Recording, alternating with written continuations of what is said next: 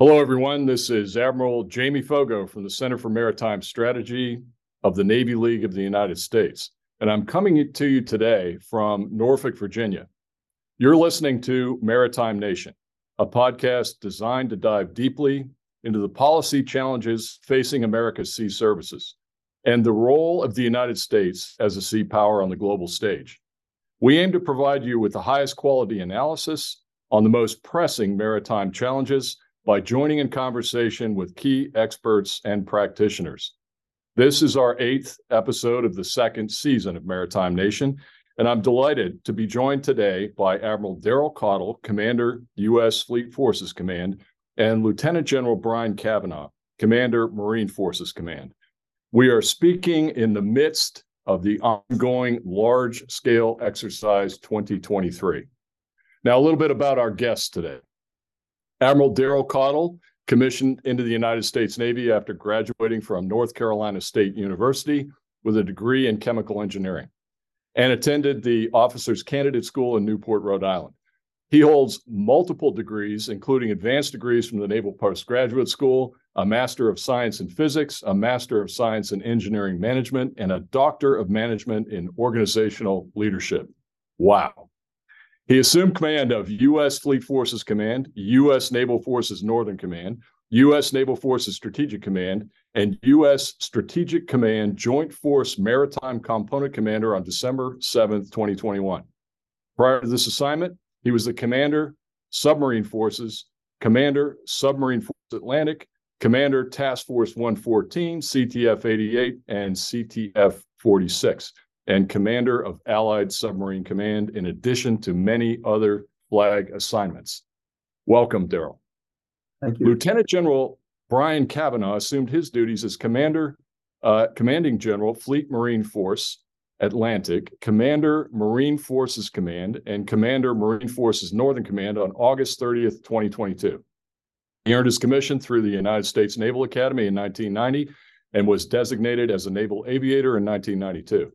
As a general officer, he served as Deputy Commander, U.S. Marine Forces Pacific, Deputy Director for Operations, Joint Staff J3, tough job, Assistant Deputy Commandant, Programs, Headquarters Marine Corps, Programs and Resources Department, and as Commanding General, 1st Marine Aircraft. General Cavanaugh's education includes a BS in Mechanical Engineering from the United States Naval Academy, a Master's in Business Administration from Webster University, and a Master of Science in National Resource Strategy from the National Defense University's Industrial College of the Armed Forces. He's also an MIT Seminar 21 Fellow. Great program, by the way. A personal anecdote Admiral Caudle and I have known each other for over 30 years. He's truly an accomplished submariner and an intellect. Daryl was the Submarine Group 8 commander in Naples, Italy during my time as Commander 6th Fleet, and I valued the exceptional manner in which he managed our submarine force and those of our allies and partners. I'm proud of him for all of his achievements and delighted to have him on Maritime Nation today. Well, gentlemen, we'll get right to it with the first uh, battery of questions. On July 24th, 2023, U.S. Fleet Forces Command and these two gentlemen announced the upcoming large scale exercise 2023 to be held in the month of August 2023. Now, large scale exercise began in 2021 across the Pacific Ocean, the Atlantic Ocean, and the Mediterranean Sea under the auspices of Chief of Naval Operations Admiral Mike Gilday. LSE 23 will be the exercise's second iteration, where I'm delighted to serve as a senior role player for the exercise. And I've got to say, it's incomparable to any other of the services, the other services exercise. It impressively brings together the Navy and the Marine Corps across, and get at this, six maritime components commands, seven numbered fleets, and 22 time zones. The exercise tests the maritime forces' abilities to command and control operations in the expansive, contested, and challenging environment of great power competition. The Navy and Marine Corps synchronize maritime actions and share resources between theaters in hopes that the adversaries will notice, and they will. The exercise also tests the Maritime Services ability to synchronize operations. LSE 23 will integrate new technologies, refine distributed maritime operations, DMO, expeditionary advanced base operations for the Marine Corps, EABO, and littoral operations in a contested environment, also known as Loki. This exercise highlights some important considerations.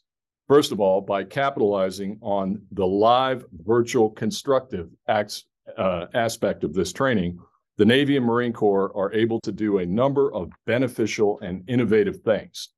First, to reduce wear and tear on ships and equipment. Second, reduce wear and tear on people. And third, the services will significantly reduce the carbon footprint of the exercise due to the reduction in carbon fuel usage for the exercise. Now, lastly, and this is futuristic, but uh, hear me out. Doing part of this exercise live and part of it virtually, you can take a little bit more risk. We'll hear from our guests on that. It reminds me of one of my favorite books and movies, Ender's Game by Orson Scott Card. The main character, Ender, is a noted strategist and tactician, and he's told to lead a fleet in a simulated battle or war game. But in fact, it's no simulation, it's the real thing. Ender takes a lot of risk thinking that this is a simulation. He puts mission first and therefore takes some losses in order to destroy the adversary once and for all. When the dust settles, he's informed that this was the real thing and that by his actions, we've won the war. He's shocked. My point is that live virtual constructive is about as real as it gets, and it allows our sailors and Marines to take a little bit more risk and experiment with some of the concepts that we are testing in the battle laboratory. The bottom line is that LVC is the wave of the future, and the Navy is already planning for a follow on exercise for LSE 2025. So let's deep dive into the scope and function of this expansive and elaborate exercise a bit more. Admiral Caudle, since America is a maritime nation, can you explain to our listeners first, how does large scale exercise 2023 contribute to a strong national defense and secure U.S. waterways, both in CONUS and in international waters, or the sea lines of communication that Alfred Thayer Mahan wrote about? And second, how is LSE 23 different than other large scale exercises like RIMPAC, Bold Alligator, or even Trident Juncture? Over to you, sir. Hey, uh, Jamie, first of all, thank you, sir, for letting us take some time during LS 23 here to take a break to uh, to talk with you about the importance of this global exercise with my great partner here, Brian Cavanaugh. Uh, you know better than most uh, the that the U.S. Maritime Forces, without question, provides the ensemble of the most flexible, mobile, and ready options for the National Command Authority. And if I could just take a moment to, to, for your audience to talk about the global environment and how we're operating today, we we commenced about a little over a year ago a concept called One Atlantic, um, and it's a it's a partnership of how we are um, uh, providing forces to both the European Command Commander and the Northern Command Commander in the Atlantic in a fungible, seamless, and uh, sharing manner that makes our unified command plan line disappear in the middle of the Atlantic. That's been in run with just great progress in the last year or so. We just saw where we got to do this in what we're calling One Pacific. What's in the news in the last few days is the PRC and the Russian uh, Surface Action Group, you've seen off the Aleutian Island chain, up there testing that unified command plan line between the Indo-PACOM and the NORTHCOM. So you can see the maritime homeland is is is under constant assault uh, by these adversarial uh, surface action groups, submarine forces, etc. We're also seeing this in the in the Arctic, and it's my goal to one day have a one Arctic too, as that grows in importance as as we know, Russia's trying to militarize that area as the polar ice cap melts. So you can envision the need for this type of exercise, at least for nothing less than the NORTHCOM commander could have operations going on in the Atlantic, the Arctic, and the Pacific, in which the homeland is, is being contested, in which he would have to coordinate with at least three or four Navy component commanders to actually go and handle that adversarial approach. When you couple that with what we've done with global extended deterrence options, where you've seen our ballistic missile submarines pop up in Central Command, European Command, all the Alaskan Aleutians, Busan, South Korea, Guam, Faslane, and the Southcom AOR, our maritime operations have never been more global. So we have to remain uh, the, the nation's ability to project power globally for our country. And to command and control that effectively requires us to do these type of exercises. You mentioned the number of component commands, six, the number of fleet commanders, seven, 22 time zone. What you didn't mention is 13 graybeards, experts like yourself, that we have brought in to simulate and, uh, and role play for us and tension our decision making to make sure that these precious, low density, high demand assets like tanking, ordnance, to just name a few, that we know how to allocate those those assets across these these different areas of responsibility, and we can refine the ability how we do that. It's also important that we synchronize our maritime operations centers. That's not easy to do. You can't fight at the global level unless the way you have situational awareness on the threat is synchronized. And no one can do this better in the long run than the Navy Marine Corps team as we seek to maintain this long-term advantage over our competitors. Now, let me speak quickly to the second part of your question, which was about the difference that LSE has over RIMPAC, Bold Alligator, and Trident Juncture. And you mentioned it, it's really LVC on steroids.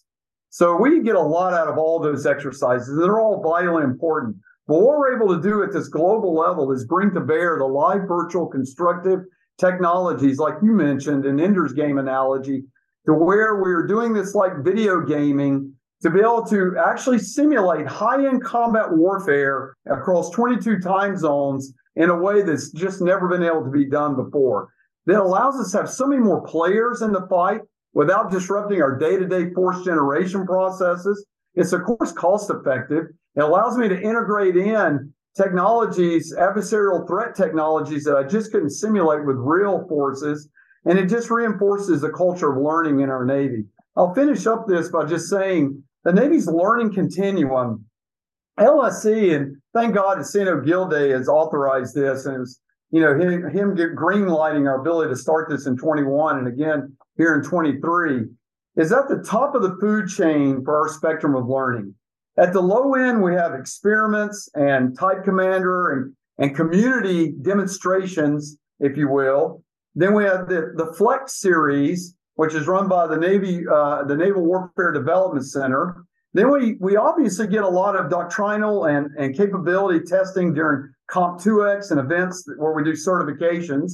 And then we have fleet battle problems and integrated battle problems where we bring these capabilities to bear. And then at the very top, we bring it all to bear in the large scale exercise series. So hopefully that that gives you a sense of why this is important and why we're spending so much energy doing this. Admiral, thank you. That fantastic insights, and and I can't resist commenting on uh, one Atlantic, the one Atlantic uh, uh, scenario, one Atlantic plan that you have articulated, that Admiral Dozier has articulated, is something that we aspired to uh, when I was back in command in Naples, Italy. We never got there, and uh, you've gotten it into the uh, into the end zone, along with one Pacific, and I couldn't agree more on one Arctic across that transpolar bridge, which is fast becoming you know, potentially the uh, the next showdown between us and the Russians and the Chinese, and they're up there and they're operating. Um, you're absolutely right. I mean, seeing the uh, naval presence around the world and uh, things like SSBNs in Busan, uh, Korea, sends a very important signal to our adversaries and anybody that would want to challenge us. And uh, thanks for the opportunity to do this with the other graybeards. You've got more fleet commanders over at NWDC than I've ever seen or could shake a stick at. And I got to tell you this, sir, uh, the energy in the room, you can feel it. It's electric and morale is super high. So everybody's really excited about this exercise. Uh, follow up question for you. What are some of the key challenges the exercise seeks to work through? And if you deep dive a little bit more, for you as uh, Commander Fleet Forces Command, and you know, writ large, the United States Navy, this is all about our ability to conduct distributed maritime operations worldwide. Why is that so important? Can you explain that to our listeners? Well, Jamie, as you know, and, and your listeners are probably very well informed, the distributed maritime operations, it's how the fleets fight. That is the underlying concept of operations that underwrites basically um, uh, our theory of victory of how we actually conduct large scale uh, naval maritime force uh, operations. You know, since uh, 9 11, you know, our GWOT world we lived we lived pretty much uh, in a a uncontested environment where the seas just really weren't contested, and uh, we were able to you know execute delivered ATOs in this post 9/11 low threat environment, and that's just not the environment we live in anymore. The times have changed. We're operating in a very very threatened environment with peer competitors that basically have extraordinarily good uh, hardware that, that, is on par with many of our own capabilities. So we have to be able to practice distributing our forces to make them survivable, be able to dynamically maneuver those forces with impunity from seabed to space, and that's challenging to do, and to integrate and synchronize those forces in real time in order to mass lethal effects at our timing and tempo. And so, while that uh, is an easy sentence for a fleet commander to say, what goes into actually pulling that off spans a lot of people doing a lot of things right. And you can't get that just like a, a great NFL team has to practice that timing. And it's all about the timing of that handoff when that hole opens up. And uh, we have to get that timing right. And we got to be able to do it at the global scale. Fantastic answer. And I couldn't agree with you more on how we fight and uh, the ability to be able to choose uh, the point of that synergy at the place and time of our choosing. And uh, that keeps the adversaries, all of them, on their toes.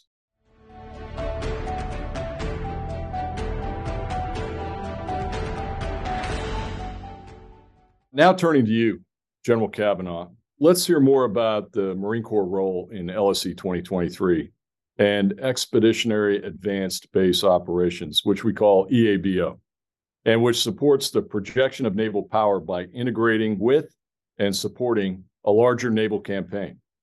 It will be an important part of this exercise, and it's important for integrating the Marine Corps into maritime operations.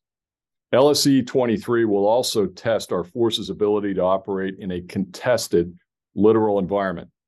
Now, in LSE 21, the Marine Corps tested the Autonomous littoral Connector, a surface vessel designed to provide logistics from shore to ship in the littoral environment. This leads me to two questions. First, how is EABO different than traditional amphibious assault along the lines of what took place on Iwo Jima in World War II? And why does EABO matter in 21st century warfare? And second, can you please explain why it's important to seamlessly orchestrate logistics in such operations? Over to you, General. Hey, thank you, Admiral, and thank you for uh, hosting us here. I'd like to echo Admiral Caudle's uh, comments from earlier and just talk about, you know, naval warfighting because that's what we uh, do for our country. That's what we've done since our inception, and the importance of the Navy Marine Corps team and the capabilities that it provides the nation. Uh, as he described, you know, there's threats out there that are are different than when we joined. Uh, we joined, we were a threat-based force. Uh, you know, in the last 20, 30 years, uh, we didn't have to be. The nation needed different things from its Marine Corps. And we were probably more aligned with the uh, Joint Force Land Component Commander in the wars in Iraq and Afghanistan. Uh, but right around 2016, then Secretary Mattis and Chairman Dunford produced the National Defense Strategy, National Military Strategy that put us back as a uh, in a threat-based uh, force environment. And I think what you're seeing today is the Marine Corps uh, in the integration in the Maritime Operations Center as well as in the exercises that we do. Uh, the Navy Marine Corps team coming together, uh, just like we did since our founding in 1775, Navy Marine Corps team doing things for the nation, uh, keeping the sea lanes open, sea basing, and those types of operations. For your viewers that watched Marines at Iwo Jima uh, doing amphibious assaults, uh, that capability, the force, forcible entry capabilities are still things that we train to do and still a requirement. Uh, but expedition and advanced base operations should think of uh, smaller teams, uh, lower signatures with uh, kit, kit that they can either sustain or sense or provide fires with. And they're all in support of the fleet commander.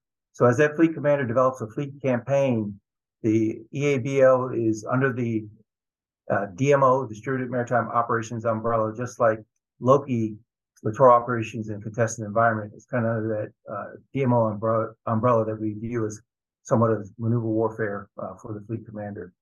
Uh, the second part of your question about logistics, I would answer, we've all heard the saying, amateurs talk tactics, professionals talk logistics. It's about speed, it's about tempo, and that's about sustainment. So during LSE, we are executing a lot of logistics uh, operations and, and exercises to learn and stress, as Admiral Caudle already talked about, uh, our ability to uh, sustain uh, the momentum that we get in uh, in a uh, naval campaign in warfighting. So there, there's many aspects that we've learned in LSE 21 that we're going to continue that we learned in Fleet Battle Problem 23 that we're going to extend into LSE 23 specifically to get after the logistics. General, thanks a lot for that answer. And, you know, I couldn't agree more. I mean, uh, for the longest time, I mean, a period of 20 years after 9 11, uh, the Marine Corps dutifully had its boots in the sand in Iraq and in the mountains of Afghanistan. And I remember when uh, General Neller was on watch as your commandant, it was one of his missions to get the Fleet Marine Force back to sea. And I think uh, he succeeded.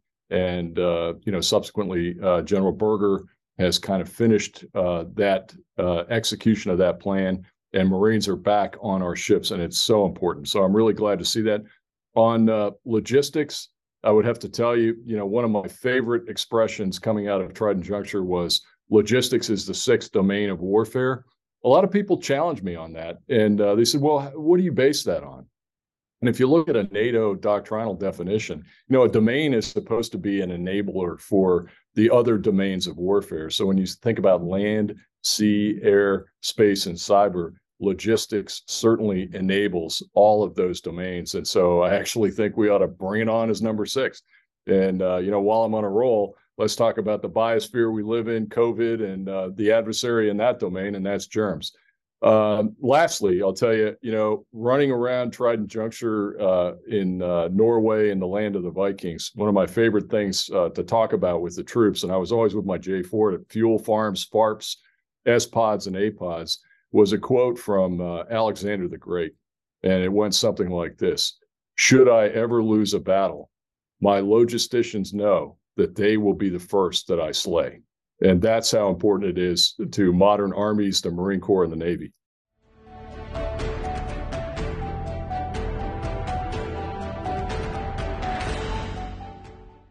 Well, let me shift gears here. Uh, for both Admiral Caudle and General Cavanaugh, I'd like to get your thoughts on unmanned platforms and the role that they'll not only play in LSE 23, but in the future of warfighting for the Navy and Marine Corps. So we have uh, one of Admiral Caudle and my friends down at uh, uh, Fourth Fleet, uh, Admiral Jim Aiken. He was a Desron commander in Naples when we were over there. He's uh, Fourth Fleet commander now.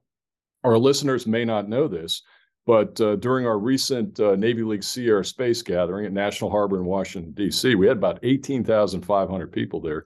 Uh, both the SECNAV and the CNO uh, did a lunch uh, talk together, a working lunch, and they announced that Fourth Fleet would be the next theater for experimentation with unmanned systems. So Fifth Fleet first with uh, uh, the Joint Task Force, and now uh, Fourth Fleet, not a Joint Task Force, but Admiral Aiken has been given some poetic license to experiment under the auspices of Admiral Caudle and the SOM commander. So, Admiral Caudle, uh, for you, what does that mean to you, and how does that figure into the conduct of LSE 23? Uh, thanks for that. Uh, um, before I answer that, I just wanted to I want to foot stomp a thing uh, that, back to the previous question about how what a great partner Brian Cavanaugh has been on really highlighting to the Marine Corps team here that we are one team with the Navy. He he's, he will not let me forget that ever, and uh, and and he speaks to that even though people try to derail him from that message. Uh, he sticks on it. And I know General Eric Smith is the same way. And so the guidance that uh, General Smith has put out really just puts that out in spades. They're great partners. And I would mention on the logistics piece, what came to mind, you know, if you want to see an example of how impactful logistics logistics are, just look at the Russia challenges in Ukraine today. Roger and uh, just if you just you see that in spades of, of the challenges poor logistics and supply chains have in high end combat. Uh, the unmanned piece is extremely important. And uh, unmanned technologies are obviously a priority for the Navy and the Marine Corps. It's aligned to our national defense strategy, our national uh, military strategy. It helps us understand and prioritize investments in future capabilities. You know, the way I view they are definitely enablers. Uh, they help me buy down risk to mission, risk to force, and high threat environments where the acceptable level of risk, quite frankly, is too high to put manned uh, or uh, people-based uh, systems in there. And I think they're best when they're coupled with artificial intelligence and machine learning uh, systems, where we tend to be data rich and analyst poor. So when you bring the unmanned together with the AI ML, you can really get some formidable capabilities. And I would also tell you that it's uh, inextricably tied, Jamie, to the CNO's vision for the future Navy design. So he's put out in, in his own uh, discussion points about the breakdown of our Navy composition in the future, and unmanned plays a very big role in that. As far as LS uh, 23, it, unmanned technologies will play a role. I won't go into all the ones that we're going to actually get after at this stage uh, uh, of the exercise, but they will play a role. I want to talk about a little bit what they do, though, and what we get from testing them in LSE. Number one, they help us define and refine our concept of operations and our concept of employment. You know, everybody wants to come to the table and, and, and brief me on a new unmanned system. And the first thing I ask them is, how do I get it in the last tactical mile? You know, that's what you have to convince me is that last tactical mile. It doesn't mean anything if I can demonstrate over here in the Southern California operating areas or off the VACAPES. I got to be able to put these things and operate them uh, in the, a very highly contested environment. So it helps us understand the C3, the command and control, and just as important, the communications with these systems and the requirements. And that's on a specific platform basis.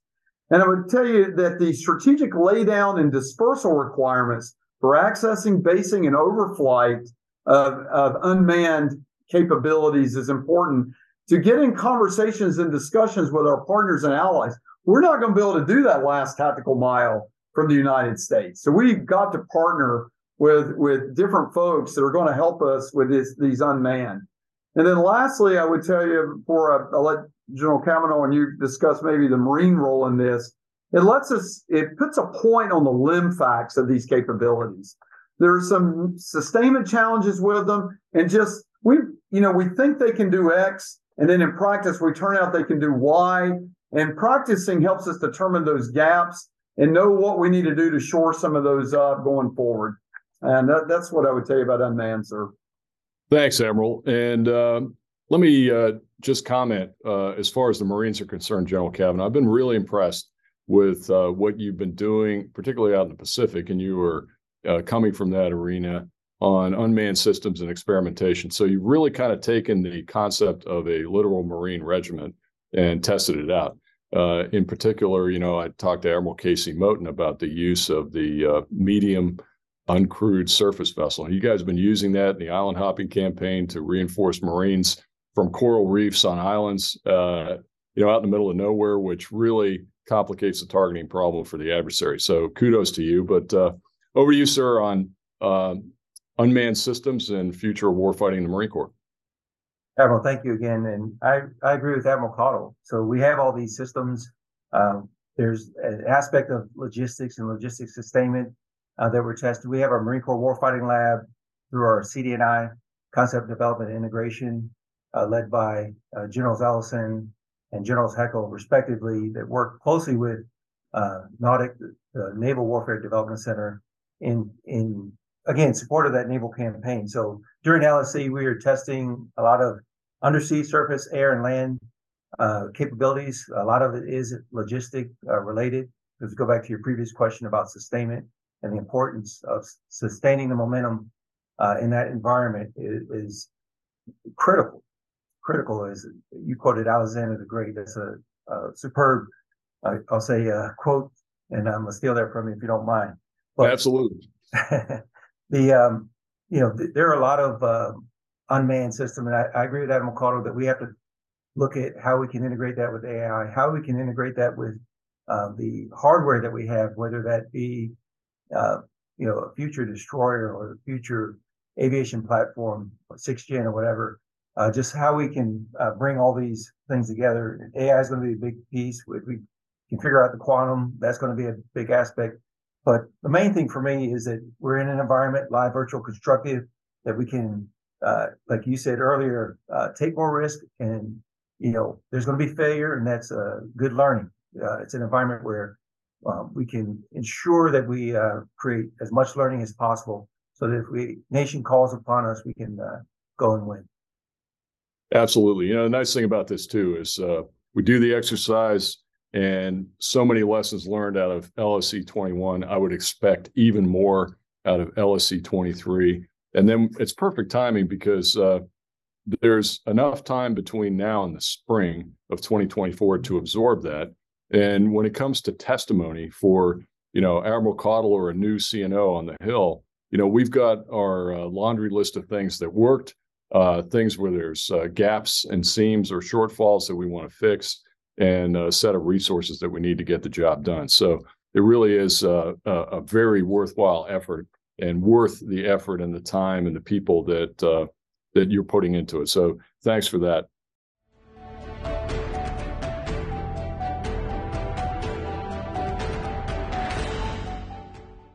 My final question for both of you today uh, is the role of Fleet Cyber Command and defensive cyber operations in LSE 23.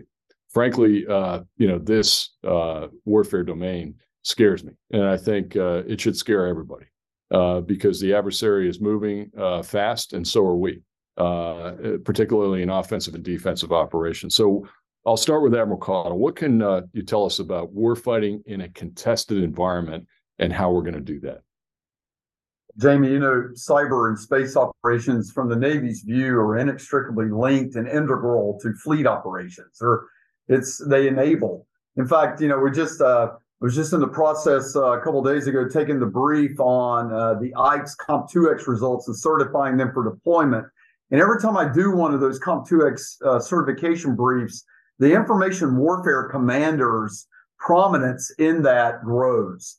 And we're finding that person in that domain, if you will, at the center of the Venn diagram of everything that's important to the strike group commander on how they're making their decisions. Because at the end of the day, they control the emissions control posture and the tactical situation posture, the TACSIT, if you will. And so it's just so incredibly important. It's important to the defense of our command and control systems, battle space awareness, our decision making superiority and decision aids. And you talked about some cyber effects, both offensive and I think defensive. Both are extremely important. They tend to be things that we do in these exercises that are largely classified, unfortunately. So it's hard for me to get into the details, but they are integral to LSE 2023 in that they further understanding of fleet capabilities. And quite frankly, they're they're vital to connecting our maritime operations centers together so that we can safely and securely and effectively command and control our forces. I would tell you our, our space and cyber component commander, um, 10th Fleet, he integrates, Admiral Clapperton, he integrates every day with his joint force counterparts to support the fleet commanders for cyber defense, cyber security, cyber awareness, same for space, including space situational awareness. And he, he's vital to me personally in my NAVSTRAT hat in that he defends and makes sure that the, the Navy's NC3, the nuclear command and control and communication systems are protected and are available for strategic forces. So it's a great question, and nothing could be more important, and it's got our full attention during the LSE 23, sir. Thanks very much, Admiral. General, what about the Marine Corps? Admiral, I'll say from LSE 21 to today, we've uh, learned a lot. There's uh, very little uh, play in LSE 21 from our perspective. Uh, since then, uh, Commandant Berger established the Marine Corps Information, excuse me, Marine Corps Intelligence Command, uh, which is a subordinate command to me. I've tasked that commander, who's also dual-hatted, triple-hatted, you know, he's Marforce Cyber and Marforce Space. And what he is able to do is really synchronize efforts across all the Marforce, so Marine Force Pacific and Marfor URAF for LSE 23, uh, he's able to bring in those aspects. We'll have our cyber ops group and our second network battalion augmenting the Navy Cyber Defensive Operations Command, and they'll execute uh, their missions as a Navy Marine Corps team. Thanks very much. You know, as uh, you both were talking, uh, I go back to another book, uh, more recent, and that's by Peter Singer and Ghost Fleet. Now, Peter's helped us out at the Navy League with a number of different uh, activities. I think he's going to be at America's Future Fleet on December 5th.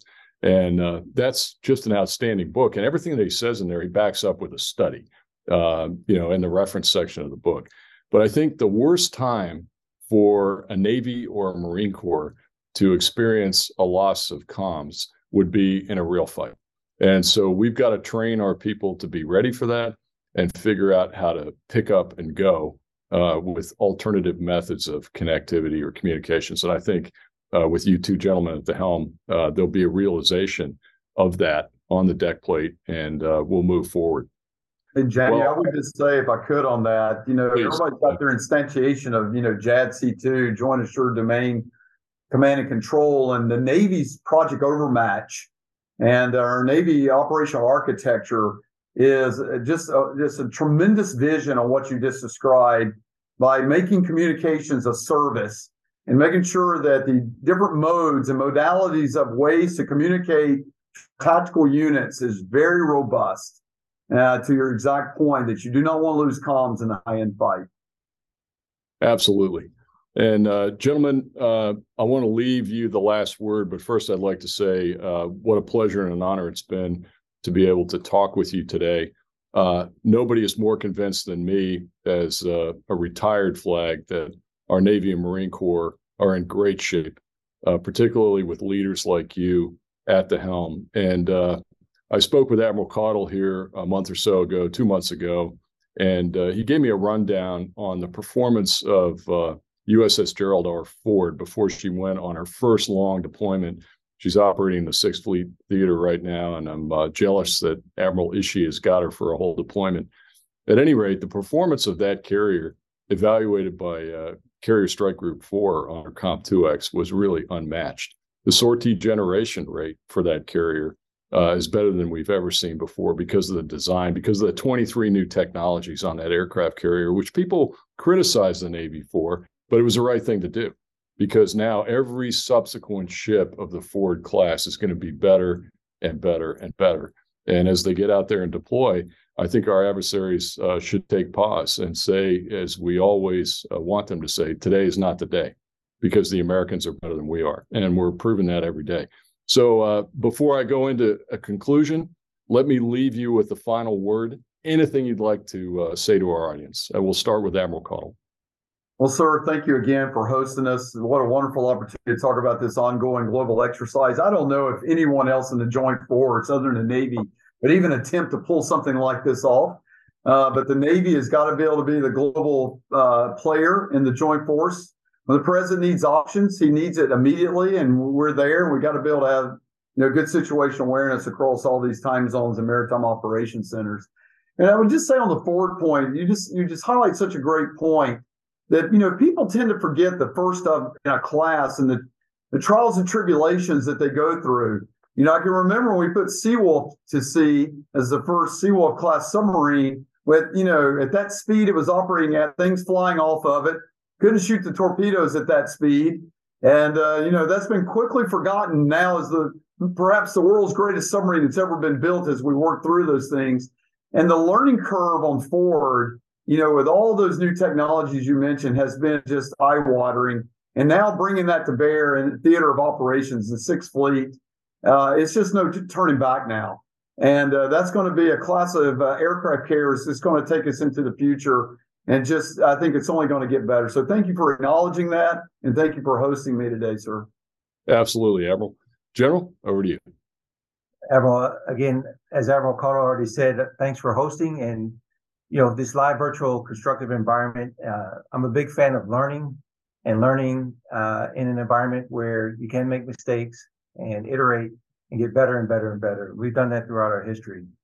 I'd say that there's no greater power on this earth than the Navy Marine Corps team that you have today. Uh, it's an exa- example out there, the ARG-MEUs out in the Pacific, out in CENTCOM AO, as well as out in Europe today. kind of the crown jewel of, you know, the representation of uh, what the Navy, Navy and Marine Corps team can can do. Uh, it's much bigger than that when you talk about naval campaigning. You kind of reference the World War II and the island campaigns, but you know the fleet commanders that we have today and the um, uh, fleet marine force that you have today. There's nothing uh, comparable on the planet. And just you know, for your listeners, uh, trust you know, as Admiral Caudle already stated, you know, uh, the Navy Marine Corps team is in a good position, and we're only getting better and better. So for any potential adversaries out there, you might want to watch out. Absolutely. Thanks very much, General. And you know, you talked about learning, and uh, so did Admiral Caudle. And I got to tell you that uh, going into this exercise, I'm so impressed because uh, MARFOR and Fleet Forces have no fear of failure. There is no fear of failure. You're willing to take risk. I see that uh, amongst the people on the deck plate over at NWDC and on the waterfront. And that takes guts and leadership, and it's inspired from the top down. So you two are doing a fantastic job. And folks, uh, for Maritime Nation, episode eight of 2023, that's a wrap. But before I conclude today, I want to introduce a new routine uh, where I went back to my plebe year at the United States Naval Academy and pulled out the Naval Terms Dictionary. And uh, I've given it to my staff so that they can unpack the significance of some of the, these terms. And we thought the term for today would be most appropriate, and that is fast cruise. This is what the dictionary says about fast cruise trials of several days in length and conducted while the ship is fast to a pier or at anchor, with only the ship's crew on board. The purpose is to train personnel in all operations of the ship's equipment and check out its proper operation in as many ways as practicable. Considerable ingenuity is commonly exercised to simulate actual conditions at sea. Originally devised to check out the readiness of a nuclear ship and crew after completion of the construction period and prior to sea trials, it's now extended to include post overhaul trials and non nuclear ships as well. I'd like our listeners to think about that definition in the context of what you all are doing in large scale exercise 2023. I'd like to thank our listeners for joining us each month. If you have not heard our previous episodes, you can always catch up on Spotify, Apple Podcasts, or Google Podcasts. Episodes and all content described here can be found on our new website, www.centerformaritimestrategy.org, all lowercase. And thanks to our two sound engineers today, uh, James Peterson assisted by Taya Dunleavy, the editor of the Mock back in headquarters, for bringing us all together. Stay tuned for the next episode of Maritime Nation. Thanks.